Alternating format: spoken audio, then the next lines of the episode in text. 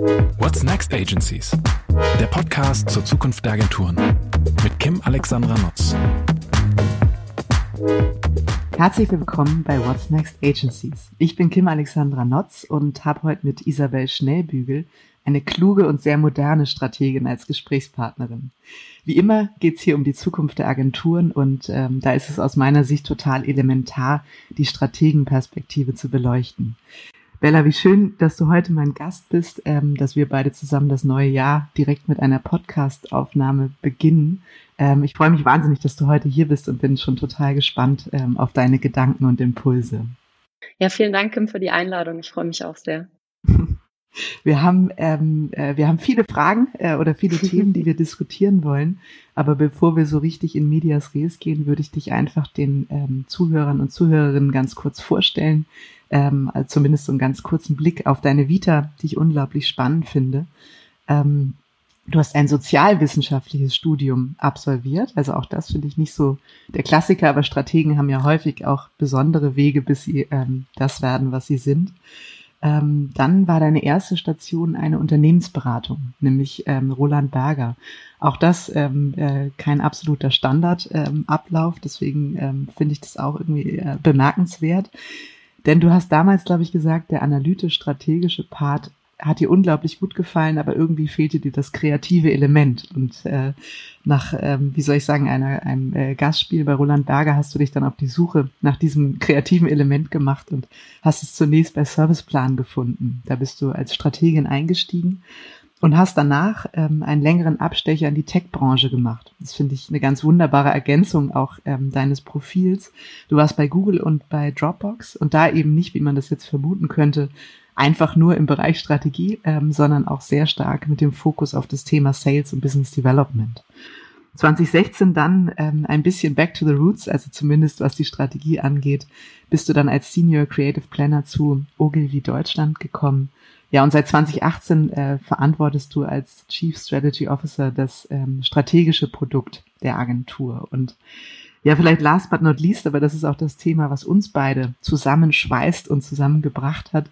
Ähm, wir beide sind seit Herbst 2019 ja im GWA-Vorstand gemeinsam für das Ressort Zukunft der Agenturen zuständig und äh, unterhalten uns auch jenseits dieses Podcasts ja sehr viel und sehr intensiv über die Zukunft der Agenturen, engagieren uns da sehr stark ähm, zu unterschiedlichen Themen.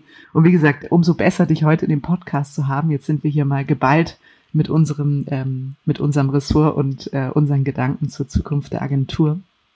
Ähm, bevor wir so richtig reingehen, habe ich eine Frage, ähm, und zwar habe ich mal gelesen, dass Frauen seltener Vorbilder haben als Männer. Das finde ich erstmal ähm, ja eine bemerkenswerte These. Ich bin zumindest drüber gestolpert. Ich habe keine Ahnung, ob es stimmt. Ich habe mich selbst hinterfragt und überlegt, ja, kann sein. Ähm, und ich war total gespannt, ob du vielleicht ein Strategenvorbild hast. Du bist ja nun schon eine ganze Weile in der Branche unterwegs und ähm, es gibt ja auch aus früheren Zeiten sehr viele, sehr gute und starke, vor allem auch Strateginnen. Das ist ja häufig eine Disziplin, die den Frauen zugeschrieben wird. Deswegen ähm, ganz kurz zu Beginn, hast du ein Strategenvorbild, jemand, der dich inspiriert, der dich beeindruckt? Ähm, also ich würde sagen, ich habe mehrere Vorbilder für unterschiedliche Aspekte. Äh, ich denke, ein Vorbild, ähm, das mich auch ganz am Anfang äh, meiner Karriere sehr, sehr stark geprägt hat, war meine damalige Chefin bei Serviceplan, äh, die Monika Schürholz, ähm, die mich dann auch zu Ogilvy geholt hat, von der ich unheimlich viel gelernt habe, die mir auch unheimlich viel Verantwortung schon früh übertragen hat, was mich entsprechend auch sehr geprägt hat. Und dann über die Zeit hinweg gab es immer wieder Managerinnen oder auch äh, Seniore, äh, Damen, äh, vor allem Frauen, äh, sowohl bei Dropbox als auch bei Google, als auch im internationalen Ogilvy-Netzwerk, äh, von denen ich unheimlich viel gelernt habe und wo ich auch immer wieder ja äh, nachgefragt habe, mir Rat geholt habe, in den Austausch gegangen bin. Und was würdest du sagen, was ähm, hat diese Personen als Führungskräfte auch ausgemacht, dass sie dich so geprägt haben? Was bleibt dir so in besonderer Erinnerung, wenn du an diese Vorbilder denkst? Also ich glaube, eine Thematik, ähm, die man als Frau oder mit der zumindest ich als, als äh, weibliche Führungskraft ähm, ja immer wieder gerungen habe, ist die Frage, äh, wie weiblich darf man denn eigentlich sein? Also darf ich, wie empathisch, wie freundlich, äh, wie mitfühlend kann ich sein und trotzdem äh, eine starke Führungspersönlichkeit zu, zu sein. Und das ist etwas, ähm, was würde ich mal sagen, diese Frauen äh, gemeinsam haben, ähm, dass sie alle ihre weibliche Seite durchaus auch gezeigt haben äh, und trotzdem ähm, Führungspersönlichkeiten waren, zu denen man aufgeblickt hat, die ähm, ja eine sehr starke ähm, starken Leadership auch ähm, mit reingebracht haben, ähm, und wo dieses Thema Frau sein und, und Führungspersönlichkeit zu sein gut zusammengespielt haben. Also das ist etwas, was mich immer wieder ja, beeindruckt hat und auch beeinflusst hat, sicherlich. Es ist schön, dass du das ähm, sagst, denn es gibt ja tatsächlich so einen Spruch, Frauen in Führungspositionen äh, sollten nicht männlicher sein als ihre männlichen Kollegen im äh, äh, Dominanz- oder Bossy-Verhalten oder ähnlichem. Also ich finde es eigentlich eine schöne Tugend zu sagen, man ist Frau in Führungspositionen, ähm, aber es sind ja eben auch ähm, äh, nicht rein Attribute, die den Frauen zustehen, so wie Empathie, ähm, sondern dass man sich eben schon auf alle Führungsattribute fokussiert, aber dabei eben trotzdem seine Weiblichkeit ähm, auch zum Ausdruck bringen kann. Das finde ich, finde ich einen guten Punkt. Jetzt tauchen wir mal tiefer ein in das Thema ähm, Strategie, weil das ja auch tatsächlich einer der Aspekte ist, die wir heute ein bisschen beleuchten wollen. Denn auch, ich sag mal, die Anforderungen an Strategen verändern sich. Nicht nur die Anforderungen an Agenturen, sondern eben auch an die Strategen selbst. Und du hast mal gesagt, ähm, dass es heute nicht mehr ausreicht, ein guter Creative Planner zu sein. Magst du mal erläutern, ähm, was du damit meinst, beziehungsweise auch worin du die Gründe äh, siehst, dass sich das verändert hat? Mhm.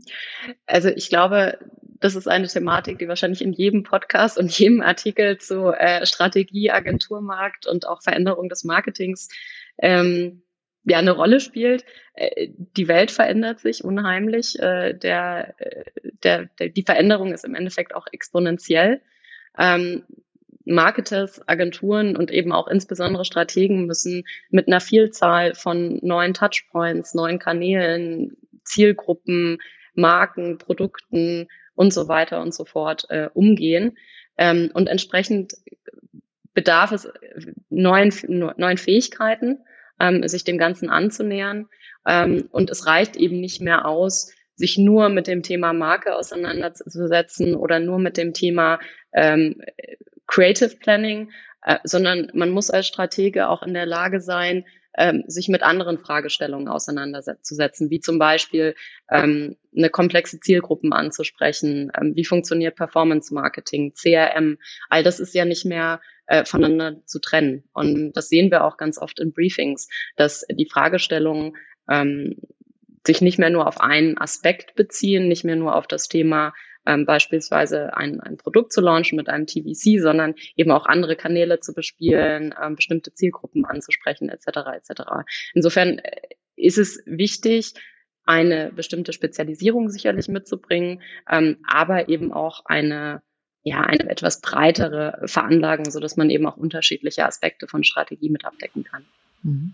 Braucht es denn noch das klassische Briefing, wie wir das so, äh, ich sag mal, ähm, aus, äh, aus unserer Agentur Kinderschule kennengelernt haben? Also wie denkst du heute als Strategin über Briefings?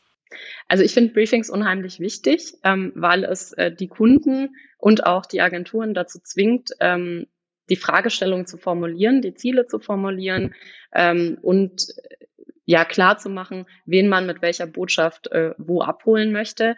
Ähm, das Briefing ist aber sicherlich ein lebendes Dokument äh, meines Erachtens nach, viel mehr als es in der Vergangenheit ähm, war. Ich glaube, es ist unsere Pflicht als Strategen, Briefings zu hinterfragen und genau zu beleuchten.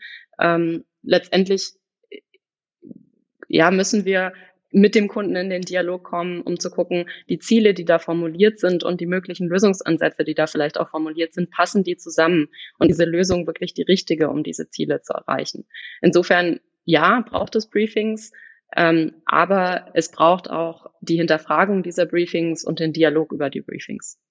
Ist dein Eindruck denn, dass die Briefings ergebnisoffener geworden sind? Weil wie du gerade gesagt hast, ne, es ist so, äh, wir wollen ein TVC, äh, das folgendes Produkt äh, äh, bewirbt äh, und äh, diese und jene Botschaften mit sich bringt. Und es ist ja immer die Frage, ist das jetzt gerade die Lösung für das Businessproblem? Hast du den Eindruck, dass ähm, äh, die Kunden auch schon die Bereitschaft haben, ich sag mal, das Ergebnis offener zu gestalten im Briefing-Prozess? Ähm, ich würde sagen, teils, teils. Also wie so oft kann man da nicht alle über einen äh, Kamm scheren.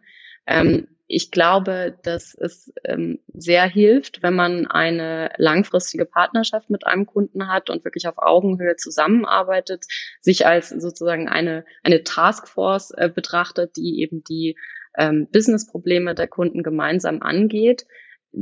Wenn das so ist, ähm, dann ist es wirklich möglich, gemeinsam in diesen Prozess einzusteigen, ähm, sich gemeinsam zu beraten, was der richtige Lösungsweg ist.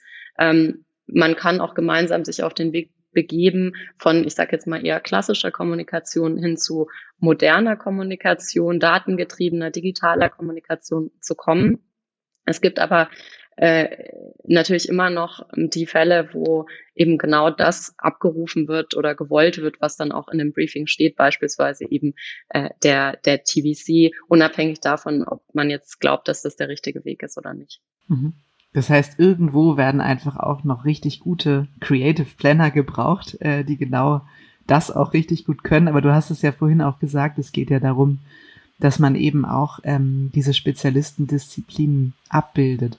Kann man sich das so vorstellen, auch bei Ogilvy jetzt sozusagen mit Blick auf ähm, eure Agentur, dass ihr in der Strategie für, also jeder Mitarbeiter ist ein Generalist und gleichzeitig ein Spezialist für ein Thema? Oder habt ihr sozusagen einfach die Hälfte sind Creative Planner und die andere Hälfte sind Menschen, die sich sehr stark mit, ähm, mit Daten, mit Tools, mit CRM ähm, und, und anderen Aspekten sozusagen dieser modernen Art der Kommunikation auseinandersetzen. Wie seid ihr da aufgestellt?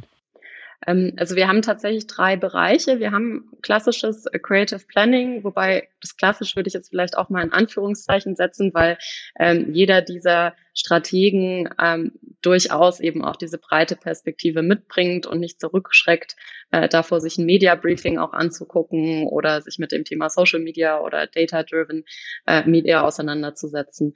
Ähm, wir haben einen Bereich Customer Engagement, äh, das sind Strategen, die eine Spezialisierung mitbringen im Bereich ähm, CRM, im Bereich Lead Generation, im Bereich Performance äh, Marketing und dann haben wir noch den Bereich Data Analytics.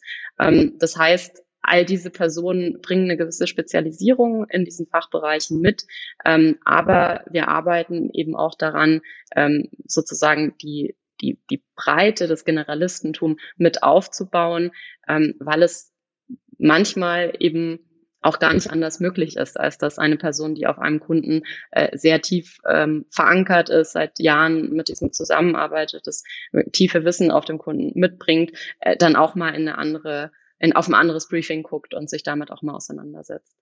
Das heißt, die Creative Planner an sich sind die, die den Kunden eben auch langfristig begleiten und die Strategenkollegen aus den beiden anderen Units sind die, die eher mal, sage ich mal, als explizite Experten auch zu den unterschiedlichen Themen dann hinzugezogen werden? Ähm, nicht unbedingt. Also auch ähm, die Strategen im Bereich Customer Engagement und Data Analytics arbeiten langfristig auf, ähm, auf Kundenprojekten oder auf Kundenetats mit. Ähm, wir haben ja einige CRM-Etats äh, beispielsweise, wo es eben unerlässlich ist, dass auch ein CRM-Stratege ähm, im Day-to-Day -Day, äh, mitarbeitet oder eben auch das Data Analytics-Team im Day-to-Day -Day mitarbeitet. Ähm, was wir aber anregen, ist, dass es eben einen sehr starken Austausch auch gibt zwischen den Kollegen und wir sozusagen uns gegenseitig befruchten äh, in den unterschiedlichen Bereichen. Also wenn jetzt beispielsweise ein ich sag mal, eher klassisch geprägter Kunde, der normalerweise einmal im Jahr äh, in seinen neuen TV-Spot rausbringt, äh, Fragestellungen hat, die vielleicht eher in Richtung äh, digitale Transformation oder wie baue ich jetzt mein digitales Marketing aus, hat, ähm, dass dann der, der Stratege, der mit dem Kunden äh, im Day-to-Day -Day zusammenarbeitet, vielleicht an der einen oder anderen Stelle auch mal ähm, jemand aus einem anderen Team mit dazu holt äh, und sie gemeinsam sich der ähm, Fragestellung annähern. Mhm.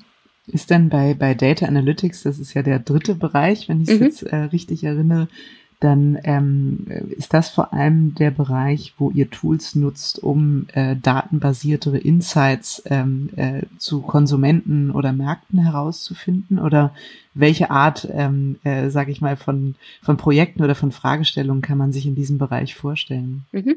Also das ist sicherlich ein Aspekt, äh, das Thema Insights-Generierung, ähm, auch wirklich komplexe Insights-Generierung. Also es fängt natürlich an mit ähm, der Auswertung von der Best for Planning, also ganz grundsätzlich. Ähm, aber wir haben gerade auch durch unsere Zugehörigkeit zu, zu WWP eben auch den Zugriff auf wesentlich komplexere Datenbanken, die uns auch ähm, globale Insights oder sehr spezifische Insights liefern, wo man dann wirklich ähm, mit fast schon Data Mining Ansätzen äh, herangehen kann, um, ähm, um sich mit den Themen auseinanderzusetzen.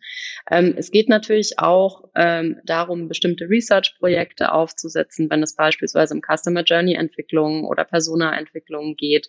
Ähm, das Team arbeitet auch ähm, im Bereich Marketing Automation ähm, sehr stark mit, wenn es wirklich darum geht, bestimmte E-Mail-Strecken äh, anzulegen, sich anzugucken, wie so, an wen senden wir das aus, ähm, wie ähm, setzen wir die Tracks auf und so weiter. Also es ist im Endeffekt fast schon, würde ich mal sagen, ein, ein ein, ein, ein Blumenstrauß an Data-Themen, äh, die bei dem Team liegen und ähm, die das Team tagtäglich bearbeitet.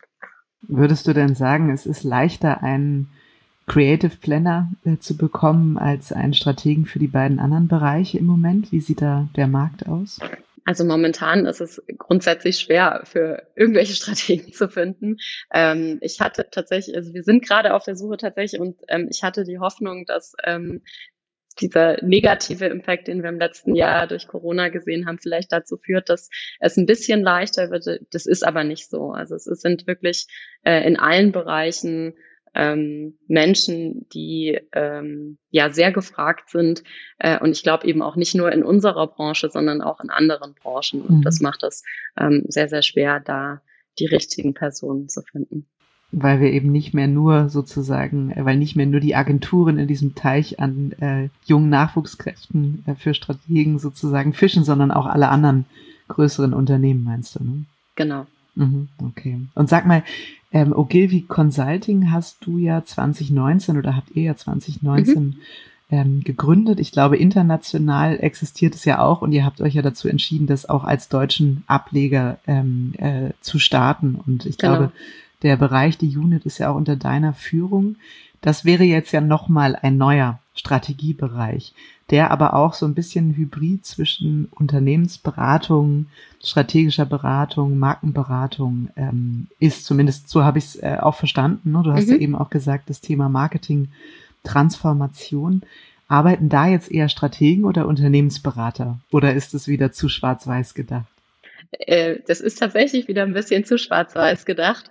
Ähm, denn auch in dem Bereich äh, versuchen wir natürlich eine Diversität äh, an, an Hintergründen, an Perspektiven äh, mit reinzubringen.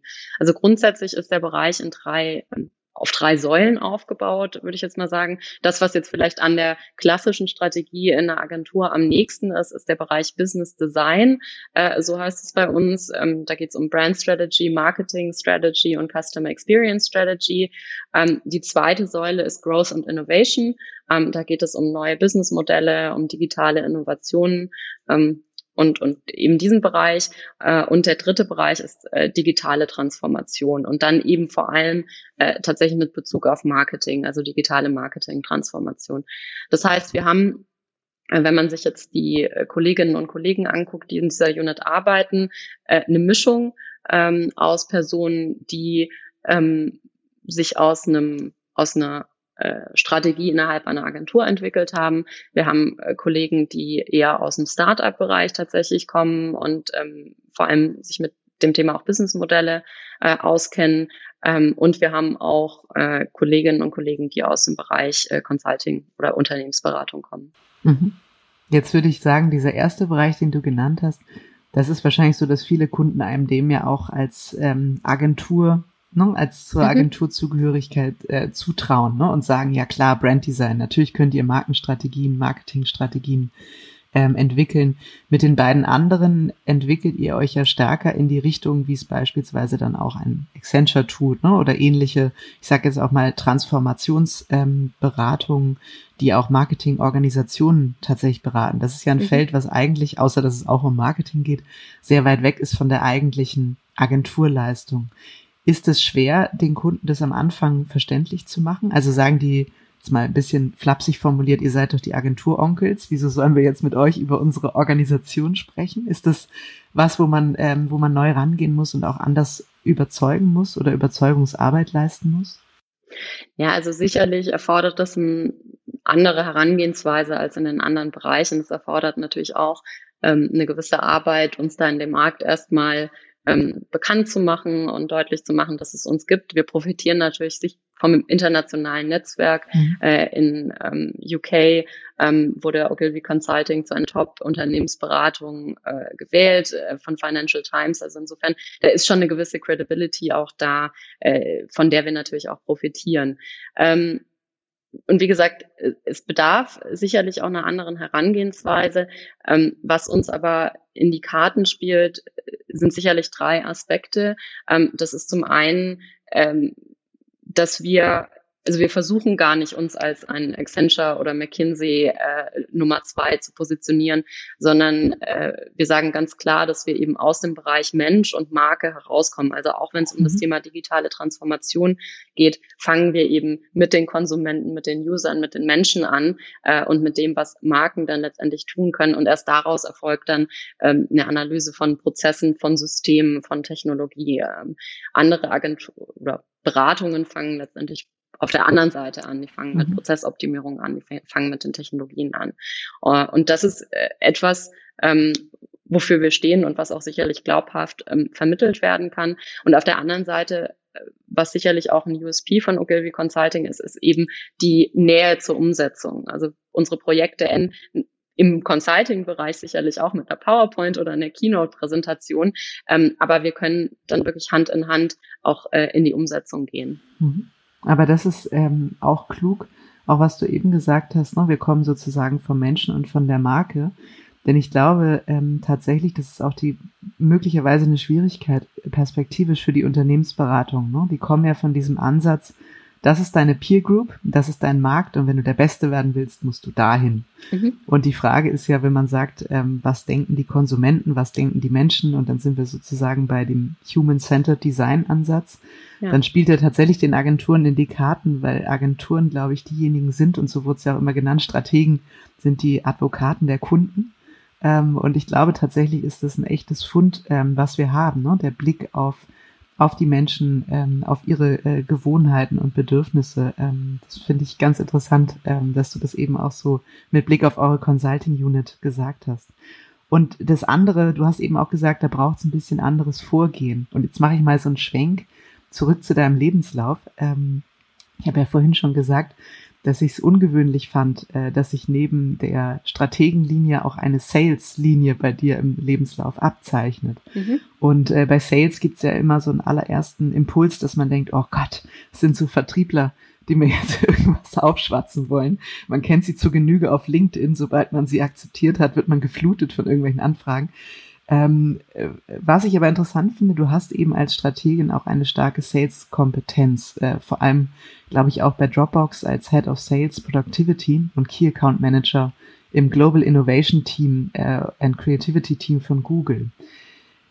Da vielleicht einfach mal so die Frage, damit ich das oder auch die Zuhörer und Zuhörerinnen zusammenbekommen. Wie eng hängen denn Strategie und Business Development und Sales zusammen für dich? Ähm, ich glaube, dass Strategie eine sehr, sehr große Rolle spielt im Bereich ähm, Business Development. Ähm, wir haben ja gerade schon drüber gesprochen in der Rolle der, der Strategen, ähm, dass wir im Endeffekt bei Ogilvy fast schon wieder so bei einem Bereich ähm, Account Planning sind. Also unsere Strategen arbeiten langfristig auf Kunden mit. Ähm, es ist nicht nur so, dass man auf ein Projekt aufgeholt wird, dann mal kurz einen strategischen Input gibt und dann irgendwie erst wieder ähm, drei Monate später im Fernsehen oder im, äh, im digitalen Bereich sieht, was dann hin, äh, hinten bei rausgekommen ist, ähm, sondern die sind wirklich äh, grundsätzlich ähm, mit mit an Bord.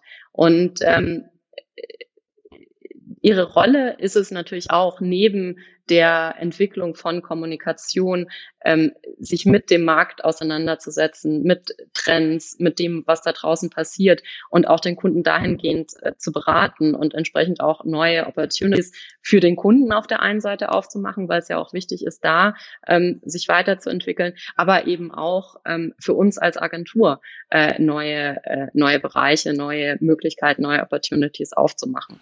Mhm. Es gibt ähm, diesen, äh, ja, diese, diese ähm, Sales-Methodologie, die ähm, sich Consultative Selling nennt, ähm, die eben vor allem darauf abstellt, dass man nicht nur versucht, dem Kunden irgendwas anzudrehen, äh, sondern sich eben auch ähm, mit den Herausforderungen des Kunden auseinandersetzt und äh, schaut, wie passt die Lösung, die wir zu bieten haben, jetzt auch wirklich in das Portfolio des Kunden, wie hilft es dem Kunden dabei, ähm, ja, gewisse Herausforderungen ähm, anzugehen. Ähm, darüber hinaus gibt es noch den Bereich, äh, die, die, Methode Challenger Sales, ähm, wo es auch darum geht, ähm, Kunden im Endeffekt mit Insights zu füttern, äh, die ihnen aufzeigen, wo ihre Herausforderungen sind. Also nochmal einen Schritt weiter als das Thema Consultative Selling, noch ein bisschen provokativer äh, und dann eben entsprechende Lösungen anzubieten. Und ähm, ich sehe die Aufgabe äh, von Strategen eben genau in dieser Generierung von diesen Insights, äh, von dem Blick über den Tellerrand äh, sozusagen. Und ähm, ja, der, der, der Führung des Kunden in der Hinsicht. In enger Zusammenarbeit natürlich mit, mit Client Service. Ähm, zudem ganz klassisch im Agenturgeschäft haben ja Strategen auch immer, spielen immer eine große Rolle, wenn es um das Thema Pitches geht. Ähm, eine Sichtung von Briefings, Erarbeitung einer Strategie und so weiter. Äh, insofern ist da eigentlich auch eine, ähm, eine große Nähe da mhm. von diesen beiden Themen. Habt ihr denn, ähm, also bekommen die Strategen quasi freie Zeit jenseits der Projekte, sich dann auch mit diesen Themen zu beschäftigen? Weil, also man kennt es ja so aus eigener Erfahrung, ne? jeder steckt knietief in, äh, im, in den Themen der Bestandskunden oder dann eben auch in Pitch-Aufgaben, hängt in irgendeinem War Room und äh, ehrlicherweise findet dann ja die Beschäftigung eher so am Wochenende in äh, Zeitung oder im, äh, dann doch nochmal recherchieren. Also ich glaube, letztlich ähm, ist man ja Stratege ähm, die ganze Zeit in seiner Privatzeit äh, am Wochenende und wahrscheinlich nimmt man Impulse einfach mit auf und bringt sie dann wiederum rein ins Team. Ne? Also es wird wahrscheinlich nicht wie bei Google äh, äh, geben, dass man sagt, ihr habt 20 Prozent eurer Zeit nur um allgemeine Geschäft Beschäftigung mit den Märkten unserer Kunden, oder? Wie, wie organisiert ihr das?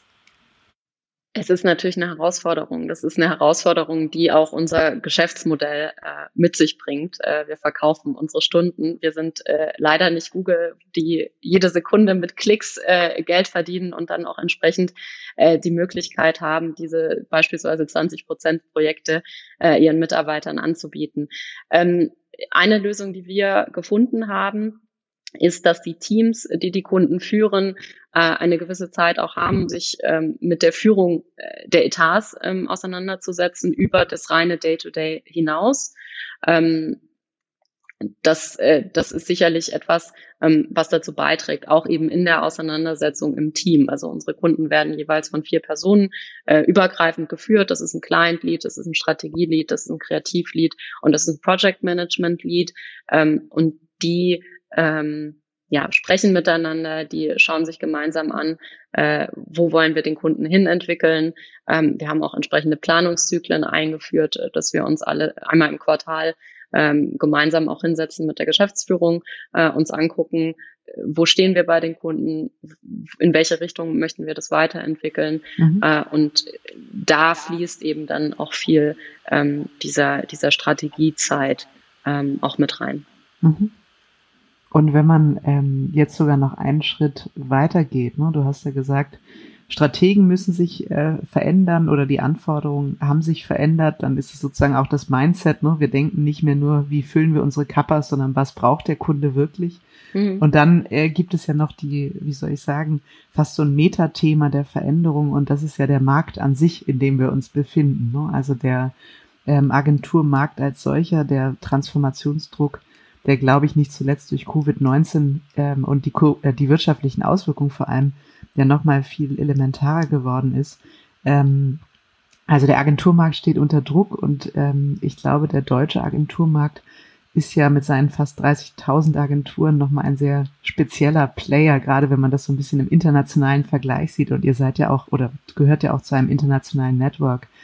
Ähm, glaubst du, dass es zu größeren Konsolidierungen kommt in den nächsten Jahren im Agenturmarkt? Oder ist der Markt so besonders, weil er äh, besonders äh, viel vom Kuchen übrig lässt? Äh, wie, wie schätzt du das ein? Ja, also ich glaube schon, dass wir Bewegungen sehen werden äh, im Agenturmarkt.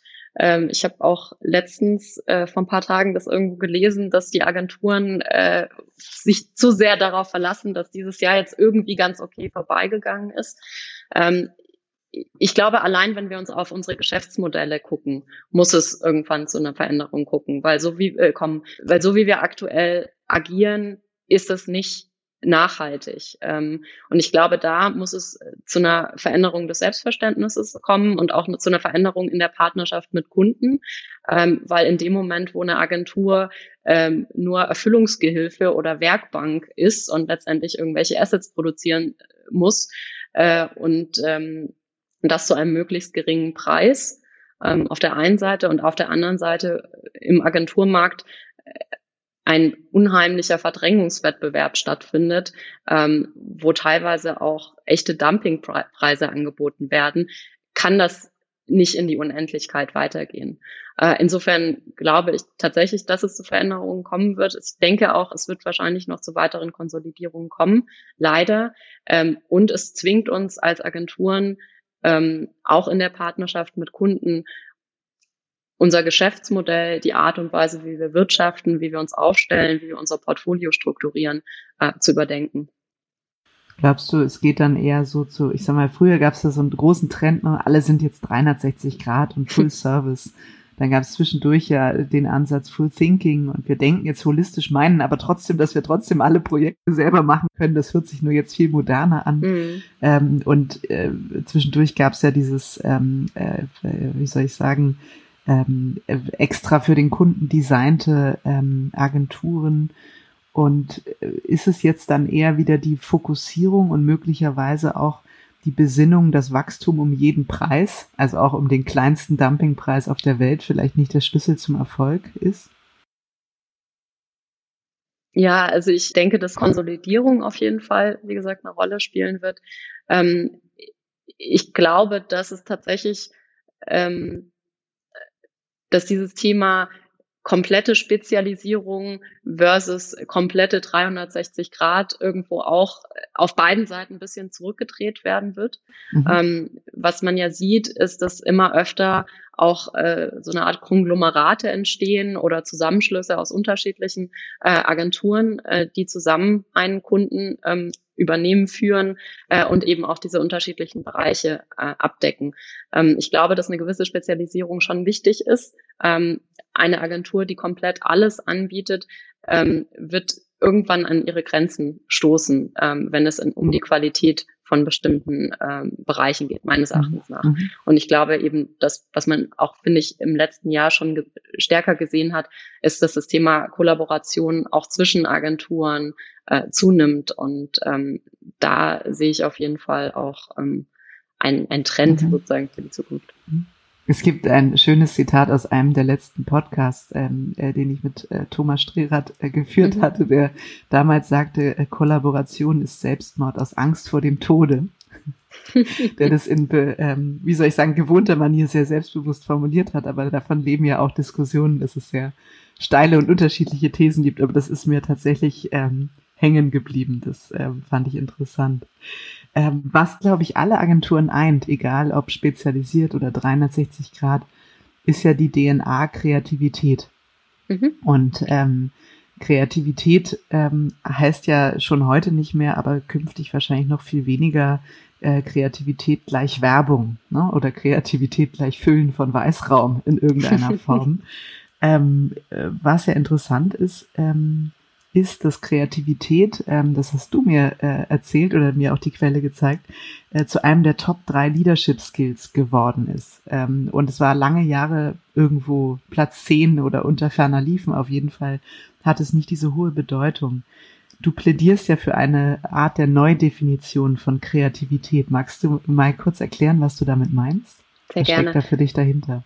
Das Spannende ist ja auch, dass die Quelle, die du oder die Zahl, die du gerade, die, die, die ähm, Statistik, die du gerade äh, genannt hast, vom World Economic Forum stammt und nicht jetzt vom ADC-Präsidenten mhm. oder so, sondern von einer, einer Quelle, die äh, wirklich auch ähm, ja eine Bedeutung in der Wirtschaft hat. Ähm, ich meine, ne, das Thema hatten wir vorher schon beim, äh, beim Thema, wie muss sich Strategie verändern und neu aufstellen. Äh, die Welt verändert sich. Mein ehemaliger Chef, Chef, Chef bei Google, äh, Matt Britton, hat mal gesagt, dass die äh, Geschwindigkeit von Veränderungen, die wir momentan erleben, die geringste Geschwindigkeit ist, die wir jemals in unserem weiteren Leben erleben werden. Das heißt, ähm, eine Veränderung, wow das ist, finde ich, ein sehr, äh, sehr zutreffendes Zitat, weil Veränderung nimmt exponentiell zu. Und das hat natürlich einen unheimlichen Impact auch auf äh, die Wirtschaft, ähm, auf Unternehmen. Ähm, ich glaube, ne, wir alle kennen das Thema Disruption. Äh, Disruption ist sozusagen the new normal. Ähm, und Unternehmen müssen sich darauf einstellen, dass man nicht einen Transformationsprozess durchlaufen kann und dann sagen kann, so super, alles transformiert, das war's jetzt, können wir uns ja zehn Jahre hinlegen. Ähm, es gibt genug äh, Studien, die aufzeigen, dass auch die Unternehmen, die zu einem bestimmten Zeitpunkt in der Geschichte oder in der Zeit erfolgreich sind, ähm, auch relativ schnell wieder ähm, ja, verschwinden können, wenn sie den Zeitpunkt äh, verpassen, in dem sie wirklich äh, sich weiter transformieren müssen. Und ähm, das heißt letztendlich, dass ähm, inkrementelle Veränderung oftmals auch nicht genug ist. Also das äh, Schrauben an ne, hier ein bisschen besser machen, da ein bisschen besser. Ein schönes Beispiel, ähm, gerade aus dem Bereich Innovation, ist auch immer dieser Vergleich zwischen 10% Verbesserung und 10x äh, 10x führt eben dazu, ähm, dass man ganz anders über Fragestellungen ähm, nachdenken muss.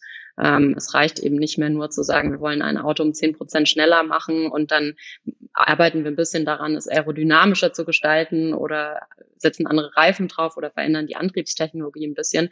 In dem Moment, wo wir sagen, wir wollen zehnmal so schnell, zehnmal so nachhaltig, zehnmal so gut sein, müssen wir über ganz andere Mobilitätslösungen nachdenken. Äh, und ich glaube, dieses äh, Mindset ähm, ist immer wichtiger, auch in der Wirtschaft. Ähm, und neben allem, was man prozessual äh, machen kann, was man auch ähm, aus einer Produktperspektive, aus einer Innovationsperspektive machen kann, ist eben diese Fähigkeit der Kreativität wirklich key äh, um, um dort erfolgreich ähm, zu agieren. Und insofern glaube ich, dass Kreativität auch in einem Agenturkontext eben nicht mehr nur als das Füllen von äh, White Space äh, gesehen werden kann, ähm, sondern als kreative Lösungsansätze und auch ein kreatives Mindset. Und ich glaube, das ist etwas, was Unternehmen durchaus auch von Agenturen lernen kann oder wo man auch eine Partnerschaft drumherum aufbauen kann, nämlich um die kreative Lösungsfindung ähm, weil Agenturen eben diese, dieses, äh, eine Kultur der Kreativität letztendlich schon seit Jahren leben. Glaubst du denn, äh, dass das auch das Angebot der Agenturen verändern wird? Also, dass man auch sicher geprägt durch ähm, Methodiken wie Design Thinking oder ähnliche Sachen eben auch ähm, nicht mehr nur zu einer Kampagne kommen wird, sondern tatsächlich auch als Agenturpartner zusammen mit dem Kunden Produkte, Services, ähm, äh, sonstige Angebote entwickelt? Also zu einem Teil ist das ja schon geschehen. Also es gibt ja auch von Agenturen spezielle Angebote dafür. Ich finde, ne, dieses Dogma, was es ja vor ein paar Jahren gab, jetzt müssen irgendwie alle Agenturen Services und Produkte anbieten, ähm, ist sicherlich nicht das Richtige. Ich glaube, es geht wirklich eher darum, ähm, zum einen ne, die kreativen Methoden, das kreative Mindset mit einzubringen in die Partnerschaft mit dem Kunden und auf der anderen Seite das Thema, was wir vorher auch schon angesprochen hatten, nämlich die Hinterfragung von Briefings, die Hinterfragung von Lösungswegen äh, gemeinsam anzugehen. Und in dem Moment, wo man sagt, das ist unser Zielkorridor, da wollen wir hin, das sind die, die Geschäftsziele, die ein Kunde hat und wir haben einen, einen kreativen Weg und eine kreative ähm, ja, kreatives Methodenset, wie wir da hinkommen, dann äh, wird, wird es eine runde Sache. Mhm. Ähm, da kann dann natürlich ein Produkt rauskommen, da kann auch ein Service rauskommen, ähm, aber das sollte nicht ähm, das, das Ziel von all dem sein.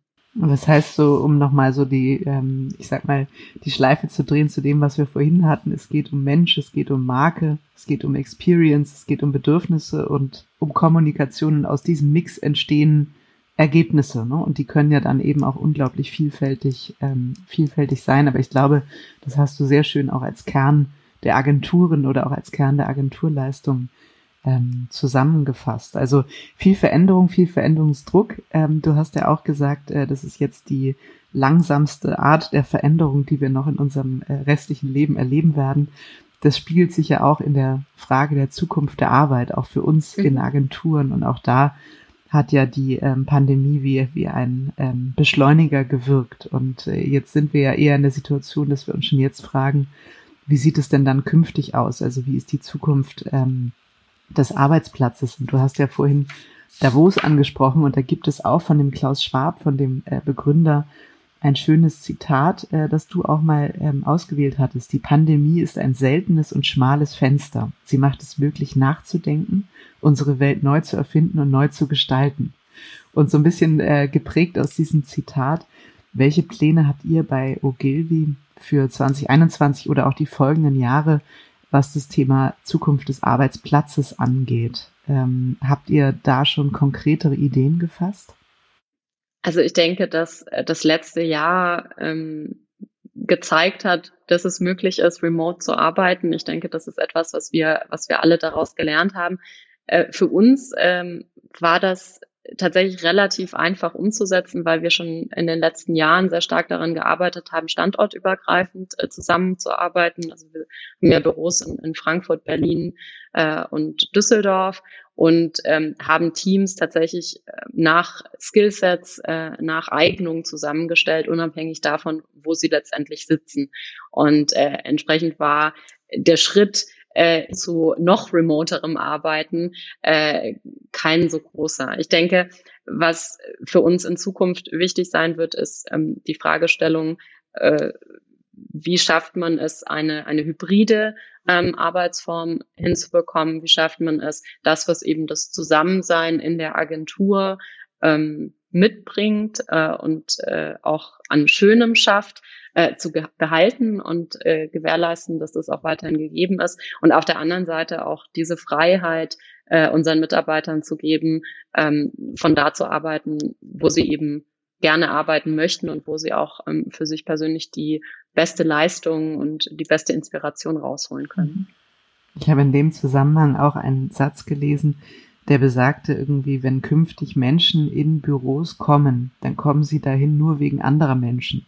Mhm. Und das fand ich eigentlich ganz schön auch zu überlegen, ne? was heißt das dann für die Nutzung und die Art und Weise der Gestaltung ähm, der Büros oder vielleicht auch die Frage, ermöglicht man da Deep Work in kleineren Räumen und macht äh, die anderen Bereiche wirklich eher als Orte des Zusammentreffens. Ähm, also ich glaube, da sind wir auch noch nicht am Ende des Ausprobierens, da werden wir wahrscheinlich noch viel lernen und letztlich hat ja die Zeit auch, das äh, kann man ja auch ganz, aus ganz persönlicher, aus persönlichem Empfinden und Erleben sagen, glaube ich, auch das Thema Führung so ähm, äh, nicht an seine Grenzen geführt, aber zumindest auch sich vieles äh, hinterfragen lassen, ausprobieren lassen, neu denken lassen.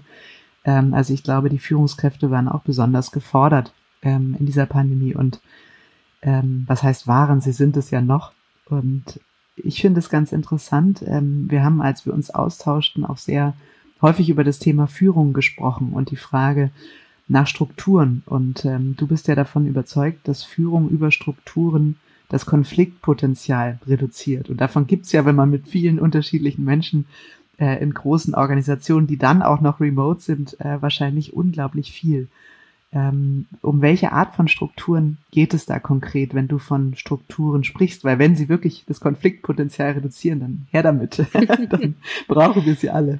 Ja, also ich glaube, vor allem geht es ähm, darum, Transparenz äh, zu geben. Ähm, und zwar Transparenz im Sinne von Zielsetzungen, von Aufgabenbereichen, äh, und eben auch von Entwicklungsmöglichkeiten. Und ich glaube, wenn man da gewisse, einen gewissen Rahmen schafft, ein gewisses Framework schafft, dann gibt es an vielen Stellen gar keinen Diskussionsbedarf mehr, weil alle wissen, ne, in diese Richtung gehen wir, so kommen wir dahin.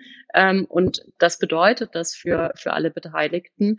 Und diese Zielkonflikte, ähm, müssen gar nicht mehr in der Form ausgetragen werden. Und man kann sich eben in der Beziehung zwischen Manager und Mitarbeiter auf ganz andere Themen fokussieren, um äh, persönliche Weiterentwicklung, um berufliche Weiterentwicklung, äh, um auf das Day-to-Day. -Day. Ähm, und ich glaube, das ist etwas, ähm, was äh, ja was sehr sehr wichtig ist und was auch tatsächlich in Agenturen oftmals dadurch, dass es eben gewachsene historische Strukturen gibt, ähm, noch nicht so stark verankert ist. Häufig haben ja Agenturen auch eher so ein, ähm, vielleicht auch aus dieser DNA und der Andersartigkeit der Zeit, in der sie ihre Hochzeit hatten, eher was, dass sie sich gegen diese Art von Strukturen und Rahmenbedingungen und Regelwerk und äh, hm. alles, was so festgelegt und dokumentiert ist, so ein bisschen wehren, weil sie sagen, das ist das avantgardistische Element, was uns von den anderen Wirtschaftsunternehmen unterscheidet und trennt. Ähm, und da irgendwie auch ein bisschen stolz drauf sind, vielleicht an äh, hier und da auf diese Unstrukturiertheit, äh, das äh, kreative Chaos ähm, wenn du mal so auf euch jetzt blickst, auch mit dem Thema Strukturen, was sind so ganz äh, konkrete, anfassbare Dinge, ähm, äh, die ihr gemacht habt oder die ihr gerade dabei seid, auch umzusetzen, vielleicht auch auszuprobieren? Ja, also ich glaube, ähm, das äh, ne, kreative Chaos ist, ist schön und gut, aber insbesondere wenn wir uns angucken, was da für eine junge Generation nachkommt, dann haben die ganz berechtigterweise ähm, viele Fragen. Ähm, Fragen, ne, wo ordne ich mich ein äh, in dem Gesamtkonstrukt, was sind meine persönlichen Ziele, wie kann ich mich weiterentwickeln, wo kann ich mich hinentwickeln. Ähm, und ich glaube, auf all diese Fragen muss man eine Antwort haben. Und ähm, das hat nicht unbedingt was mit, mit Einschränkungen oder mit Amt zu tun, ähm, sondern es hat was damit zu tun, ein ähm, Environment zu schaffen, in dem sich jeder äh, entwickeln kann und in, dem jeder auch ähm, ne, eine sehr gute Leistung erbringen kann. Und ähm, Unternehmen wie Google machen das sehr, sehr gut. Äh, und es ist trotzdem eine innovative ähm, Kraft mhm. äh, da. Ähm, wenn man jetzt auf das guckt, was wir, was wir ganz konkret machen, ist es auf der einen Seite ähm, das ganze Thema Performance Management. Performance Management äh, klingt jetzt erstmal vielleicht äh, negativ, ähm, aber es geht im Endeffekt vor allem darum zu sagen, was sind persönliche Ziele, ähm, von äh, den Einzelpersonen.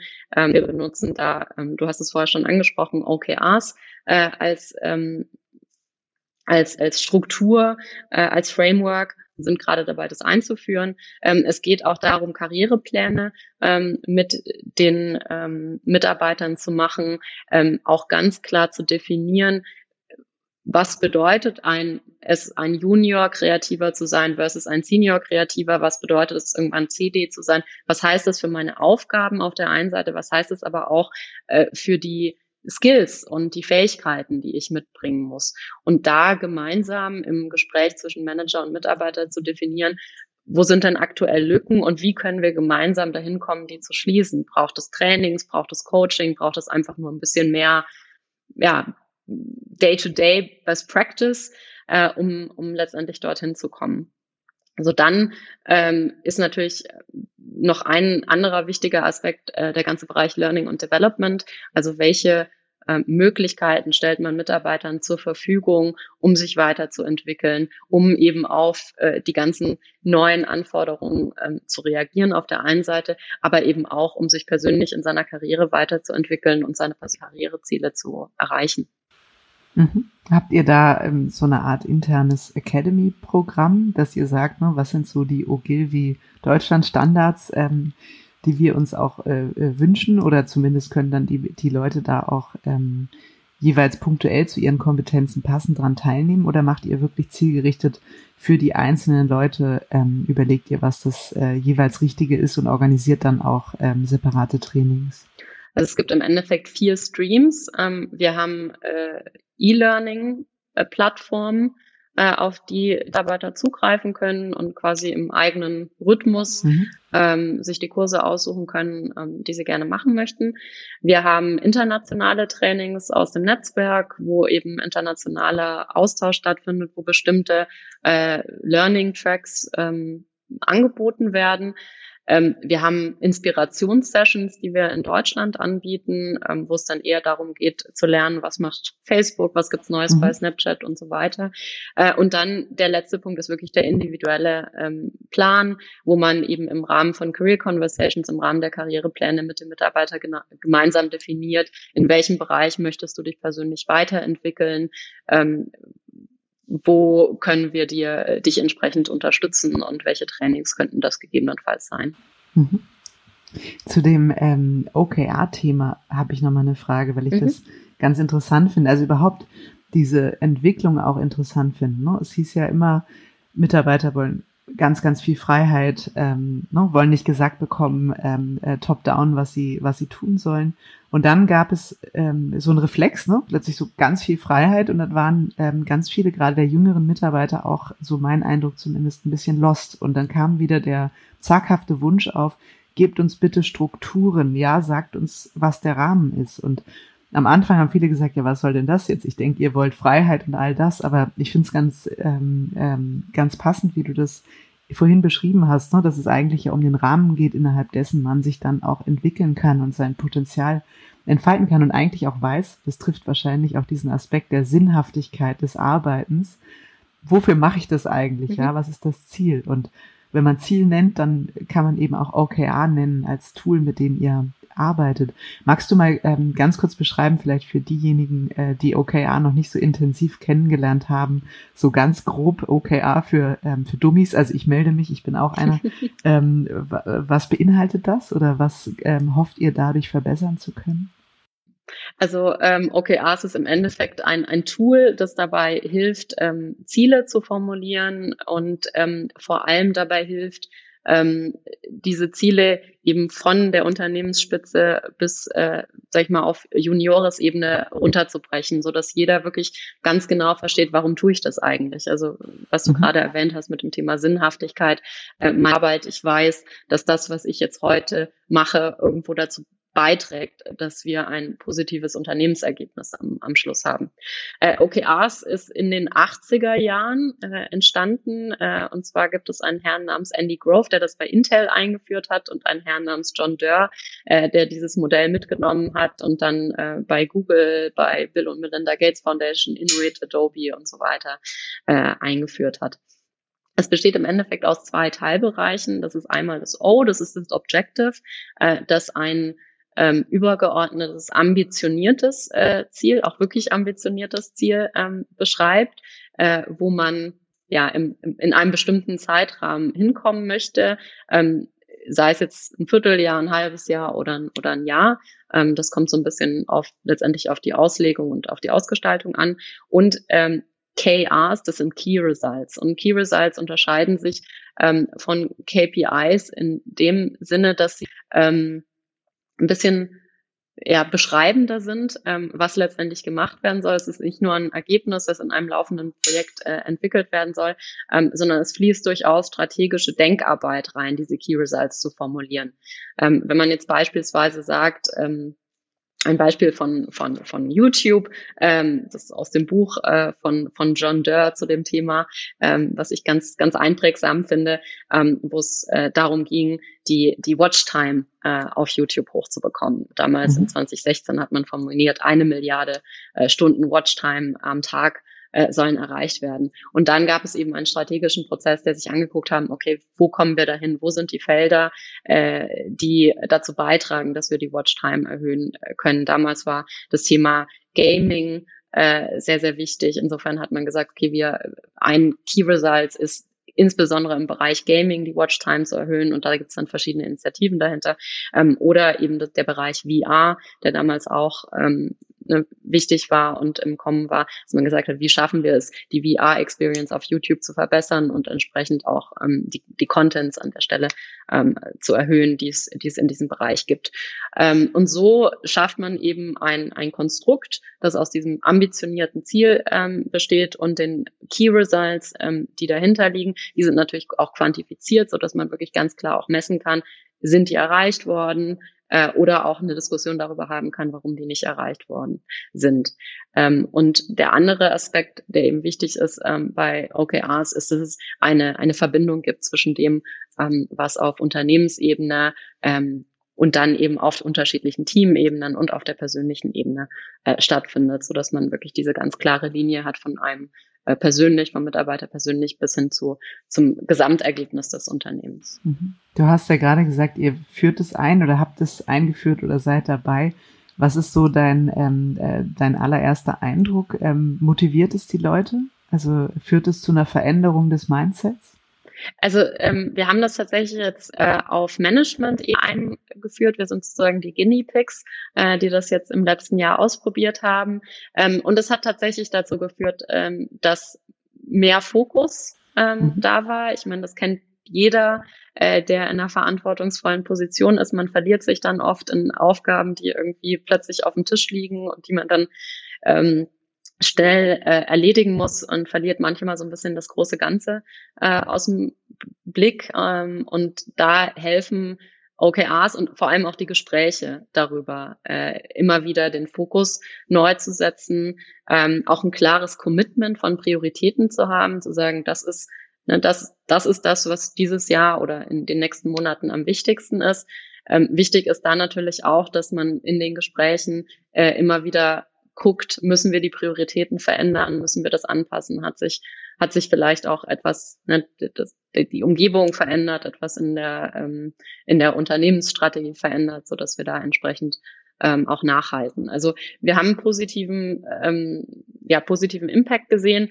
Wir sind jetzt nicht ganz so ambitioniert wie Google, die das äh, quartalsweise immer neu setzen. Ähm, wir haben das wie jetzt erstmal für ein Jahr äh, angesetzt und das hat ganz gut funktioniert. Und im nächsten Jahr werden wir gucken, wie wir das dann auch auf die anderen äh, Unternehmensbereiche ausrollen. Mhm. Auf jeden Fall sehr, sehr inspirierend und äh, ich glaube ein Versuch, gerade wenn man sagt, man macht es mal mit dem Management, äh, irritiert man ja nicht gleich sofort alle, äh, sondern es ist, glaube ich, eine gute Taktik, da so scheibchenweise vorzugehen und auch Learnings ähm, zu generieren. Und überhaupt, äh, wir sind fast am Schluss unserer Folge angekommen. Ähm, merkt man ja auch aus dem Gespräch, aus dem Austausch mit dir, ähm, äh, dass du dich mit vielen unterschiedlichen Dingen befasst, auch ähm, neugierig bist, Dinge ausprobieren willst. Und ähm, ich finde diese Bezeichnung eigentlich ganz schön, dass man auch für die Zukunft eigentlich so ein, ein Skill ist, so dieses Growth Mindset, also die mhm. Einstellung zu haben, zu lernen, dazu zu lernen, weil unser ganzes Leben wird nicht mehr wie früher mit dem Lernen abgeschlossen sein, wenn man ähm, das Studium hinter sich gebracht hat, sondern es wird ein ewiger Lernprozess. Und vor dem Hintergrund ähm, vielleicht zum Schluss nochmal ein, zwei persönliche Fragen. Ähm, äh, was ist dein Key Learning aus 2020? Hast du eins, wenn du jetzt so drüber nachdenkst, wo sagst du in 2020 habe ich das wirklich neu gelernt oder das war für mich neu oder so eine Erkenntnis oder so? Geht gar nicht mal um einen Skill, den du dir erlernt hast. Also ich glaube, eine Erkenntnis für mich ähm, war, dass doch mehr geht, als man denkt. Ähm, also ich glaube, etwas, ähm, was wir ja letztes Jahr gesehen haben, ist, dass digitale Transformation plötzlich möglich ist, wenn sie möglich sein muss. Ne? Wie viele mhm. Unternehmen haben jahrelang darüber gesprochen, dass man über Remote Work nachdenken sollte oder über irgendwie digitale Tools äh, für Kollaboration. Ähm, und plötzlich musste es gemacht werden und es ging. Mhm. Ähm, man konnte plötzlich von zu Hause arbeiten. Auch in sehr konservativen Unternehmen hat man einen Weg gefunden, ähm, das möglich zu machen. Ähm, auf der einen Seite, auf der anderen Seite auch, ähm, glaube ich, viele haben das ganze Jahr dann doch irgendwie besser überstanden, als man gedacht hat. Natürlich gibt es extrem negative ähm, Auswirkungen ähm, auf viele Branchen und viele Bereiche, aber ich glaube, gerade in der Agenturbranche ähm, hat man oder auch bei uns jetzt äh, im Unternehmen, man ist zusammengestanden, es haben alle irgendwie am gleichen Strang gezogen und man hat echt einiges erreicht. Und das mhm. ist, ähm, finde ich, äh, ein ganz, ganz schönes äh, Takeout äh, aus dem letzten Jahr bei aller Neg Negativität, äh, die es sonst so gibt. Absolut positiv. Ja, ich finde auch wichtig, dass man immer sagt, ne, so schrecklich das Jahr insgesamt ähm, ist, persönlich äh, äh, wie auch, äh, ich sag mal, wirtschaftlich für, ähm, äh, für Deutschland, hat es eben trotzdem ähm, auch hier und da ganz äh, hilfreiche Aspekte, wo man einfach sich hinterfragt und anders über Dinge denkt. Ja. Und vielleicht so mit Blick in die Zukunft, ähm, die allerletzte Frage. Ähm, äh, was sind Themen, die dich gerade umtreiben oder die du vielleicht auch dir vorgenommen hast zu lernen, dir anzueignen oder auch bei OGW auszuprobieren? Gibt es da irgendwas, wo du sagst, das bitzelt mich in den Fingern, das würde ich jetzt irgendwie einfach gerne mal machen, mich damit beschäftigen? Oh, ich glaube, wir haben im letzten Jahr so viele Dinge angestoßen. Äh, das heißt, dieses Jahr, glaube ich, werden wir oder werde ich mich viel damit beschäftigen, das, was wir im letzten Jahr angefangen haben aufzubauen, ähm, weiterzuführen äh, und zu verbessern. Ähm, wenn man jetzt sagt, welches Thema beschäftigt mich äh, sehr stark, dann ist es sicherlich auch das Thema Diversity, was ja, finde ich, auch äh, ein, ein positiver Outcome aus dem letzten Jahr ist, dass das jetzt endlich mal auch eine Bühne bekommen hat in Deutschland, äh, und zwar eine große. Äh, das war in Absolut. den USA und in UK, also jetzt auch aus amerikanischen Unternehmen kommt, äh, hatte das eine ganz andere ähm, Bedeutung in der Vergangenheit und jetzt endlich auch in Deutschland. Ähm, und ich glaube, das wird sehr, sehr spannend zu sein, äh, sein zu beobachten, wie sich das jetzt ähm, auswirkt auf äh, Unternehmen, aber auch in der Agenturbranche und auch insbesondere auf Themen wie Auswahlprozesse von Agenturen. Mhm. Ja, das ist ein tolles äh, Schlusstopic, finde ich. Ähm, Bella, ich danke dir sehr. Endlich haben wir es geschafft. Nach fast einem Jahr sind wir hier auch zusammengekommen. Ich fand es ähm, wahnsinnig inspirierend und äh, ja, das mit der klugen Strategin hat sich bewahrheitet. Ich danke dir sehr für deine Ansichten zur Zukunft der Agenturen. Hat Spaß gemacht. Fand ich auch. Vielen, vielen Dank.